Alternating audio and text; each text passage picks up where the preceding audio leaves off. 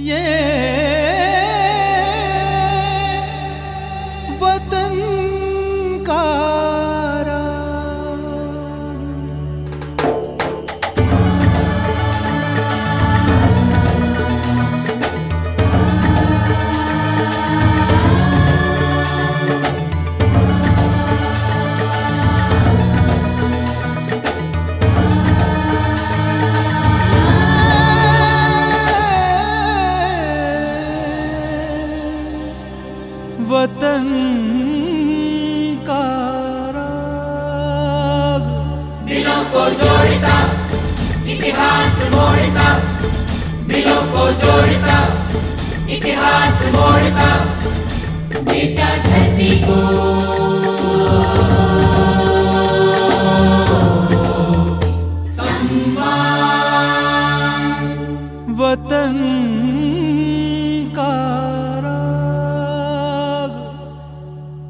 वतन का राग सुनने वाले सभी श्रोताओं को नमस्कार। सेंट जेवियर्स कॉलेज रांची के एक छात्र ने अपने प्राध्यापक के कमरे के बंद दरवाजे पर दस्तक देते हुए कहा, "मे आई कम इन सर?" इतना कहते ही दरवाजा खुला। एक अत्यंत शांत, सौम्य और साधु पुरुष गर्दन पर भागलपुरी सिल्क की चादर लपेटे सामने खड़ा था। उन्होंने धीरे से गंभीर स्वर में कहा, "अभी दरवाजे पर दस्तक देते हुए आपने किस भाषा का व्यवहार किया? क्या आपकी कोई बोली या भाषा नहीं है? आप एक स्वतंत्र राष्ट्र के नागरिक हैं, फिर भी विदेशी आंग्ल भाषा का व्यवहार हिंदी के एक प्राध्यापक के पास आकर क्यों कर रहे हैं?" छात्र अवाक खड़ा रहा। प्रश्नों की झड़ी सी लगा दी उन्होंने। पूछा, "आपकी मातृभाषा क्या है?" छात्र ने उत्तर दिया, "सर, मैथिली।" जवाब सुनकर उन्होंने कहा, "आइंदा जब आप मेरे पास आएं तो मैथिली या हिंदी में ही बात करेंगे, अंग्रेजी में कदापि नहीं।" अपनी मातृभाषा को सम्मान देने की सीख देने वाला ये प्राध्यापक कोई भारतीय नहीं था, बल्कि ये थे बेल्जियम से भारत आए मिशनरी फादर कामिल बुल्के। इनका जन्म सन 1909 में बेल्जियम के रेम्स चैपल नामक गांव में हुआ था। बचपन अभाव और संघर्ष से भरा था और पढ़ाई कई स्थानों पर जारी रही। यद्यपि 1930 में उन्होंने इंजीनियरिंग की डिग्री ली, लेकिन अपनी धार्मिक प्रवृत्ति के कारण अध्यात्म की पुकार से प्रेरित होकर अपने माता पिता से संन्यास की अनुमति ली और सन 1930 में ही वे जेसुइट बन गए। सन 1932 में उन्होंने रोम से दर्शन शास्त्र में एमए किया और सन 1934-35 में मिशनरी कार्यों के लिए भारत आए। भारत में काम करना उन्हें इतना प्रेरणादायक लगा कि वे फिर भारत में ही बस गए। शुरुआती दौर में उन्होंने दार्जिलिंग के एक स्कूल में गणित पढ़ाते हुए खड़ी बोली, ब्रज और अवधी सीखी। उन्होंने सन 1938 में सीतागढ़ हजारीबाग में पंडित बद्री दत्त शास्त्री से हिंदी और संस्कृत सीखी। सन 1940 में उन्होंने प्रयाग से विशारद की परीक्षा पास की और फिर 1942 से 1944 में उन्होंने कोलकाता विश्वविद्यालय से संस्कृत में एमए किया। भारतीय संस्कृति और साहित्य में गहरी रुचि के चलते फादर कामिल बुल्के ने रामकथा पर डीफिल किया। बाद में गोस्वामी तुलसीदास के रामचरित मानस का गहन अध्ययन कर उन्होंने सन 1950 में रामकथा की उत्पत्ति और विकास पर पीएचडी की। इस शोध संकलन में उन्होंने बताया कि राम वाल्मीकि के कल्पित पात्र नहीं, वे इतिहास पुरुष थे। तिथियों में थोड़ी बहुत चूक हो सकती है, लेकिन इस शोध ग्रंथ में उन्होंने बताया कि रामकथा केवल भारत में ही नहीं, बल्कि वियतनाम और इंडोनेशिया तक फैली हुई अंतर्राष्ट्रीय कथा है।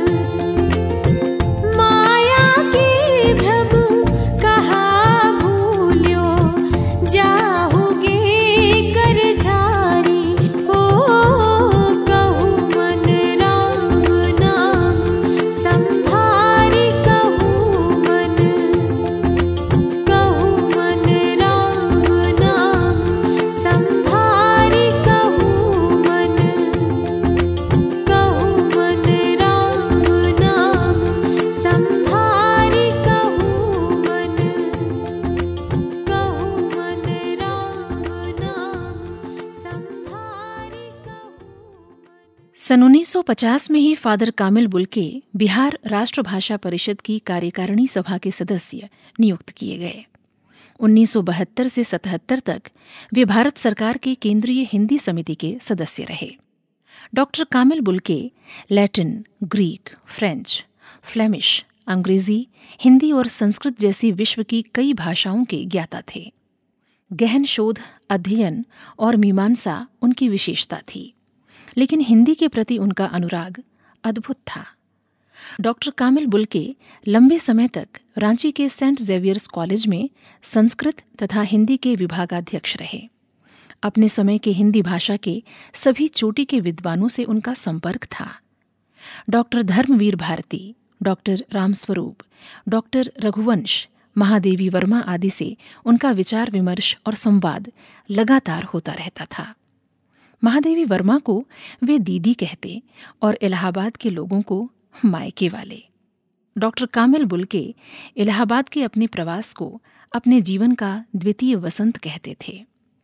डॉक्टर धीरेन्द्र वर्मा उनके प्रेरणा स्रोत थे, जिनके कहने से ही उन्होंने रामकथा पर अपना शोध ग्रंथ लिखा। अपने अध्ययनपूर्ण इस शोध ग्रंथ में उन्होंने भारत की विभिन्न भाषाओं में रचित रामकथाओं के अनुशीलन के साथ उनके वैविध्यपूर्ण समंजन को स्पष्ट किया। उत्तर में तिब्बत तथा बर्मा, इंडोनेशिया, थाईलैंड आदि पूर्वी एशियाई देशों में प्रचलित रामकथा के सौंदर्य और उनके सांस्कृतिक प्रभाव का भी इस ग्रंथ में उन्होंने विस्तार से विवेचन किया है। गोस्वामी तुलसीदास की राम भक्ति के सात्विक और आध्यात्मिक आयाम के प्रति उनके मन में बहुत आदर था। उनका कहना था, जब मैं अपने जीवन पर विचार करता हूँ तो मुझे लगता है कि ईसा, हिंदी और तुलसीदास ये वास्तव में मेरी साधना के तीन प्रमुख घटक हैं और मेरे लिए इन तीन तत्वों में कोई विरोध नहीं बल्कि गहरा संबंध है। डॉक्टर कामिल बुल्के हिंदी भाषा, तुलसीदास और वाल्मीकि के अनन्य प्रेमी और भक्त थे। उनके शोध ग्रंथ के एक प्रसंग में संस्कृत और इंडोनेशियाई विद्वान होइलास के सवाल पर एक अध्येता का जवाब आता है कि वे रामायण को और भी अच्छा मनुष्य बनने के लिए पढ़ते हैं। रामकथा के इस विस्तार को फादर बुल्के वाल्मीकि की दिग्विजय कहते थे, यानी भारतीय संस्कृति की दिग्विजय। वो कहते थे कि तुलसीदास के कारण मैंने वर्षों तक रामकथा साहित्य का अध्ययन किया है। उन्होंने रामचरित मानस के माध्यम से जिस भक्ति मार्ग का प्रतिपादन किया है, उसमें नैतिकता तथा भक्ति के अनिवार्य संबंध पर बहुत बल दिया गया है। तुलसी के इष्ट देव राम हैं और मैं ईसा को अपना इष्ट देव मानता हूँ, लेकिन हम दोनों के भक्तिभाव में बहुत समानता पाता हूँ। दरअसल उनमें भी तुलसी जैसा ही भक्तिभाव, प्रेम, विनती और समर्पण था। उनका कहना था कि मनुष्य ईश्वर का प्रतिरूप है। यदि हम मनुष्य को प्यार नहीं कर सकते तो ईश्वर को भी प्यार नहीं कर सकते हैं। मानवता और प्रेम के इसी सार्वजनिक भाव ने उन्हें भारत की धरती से जोड़े रखा। रामचरितमानस उनके लिए केवल महाकाव्य नहीं था, वो उनके लिए एक ऐसा जीवन दर्शन था जो उन्हें अपनी आत्मा के निकट लाता था।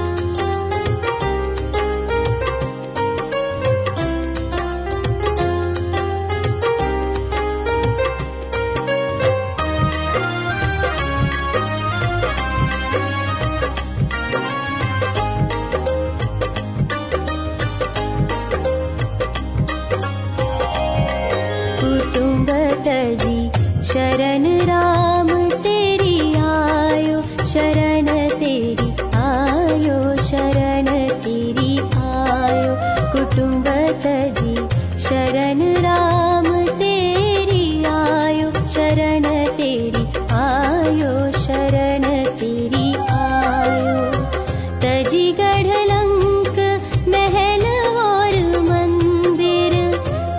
गढ़ लंग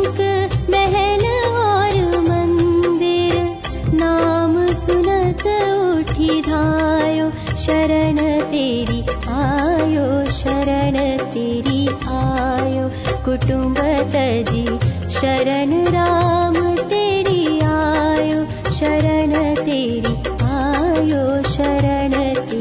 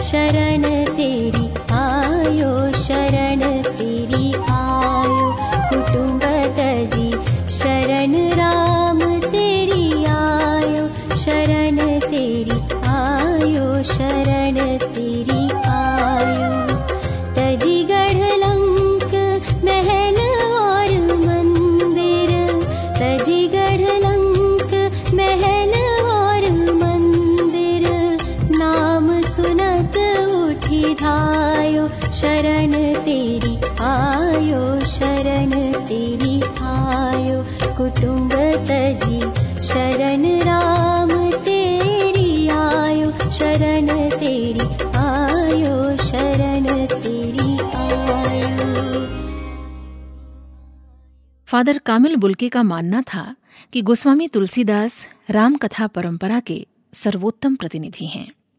रामचरित मानस और विनय पत्रिका को पढ़ते हुए उनके हृदय में तुलसीदास के लिए जो श्रद्धा उत्पन्न हुई, उससे उन्हें ऐसी आध्यात्मिक अनुभूतियां मिलीं जो उनके जीवन का स्थायी भाव बन गईं।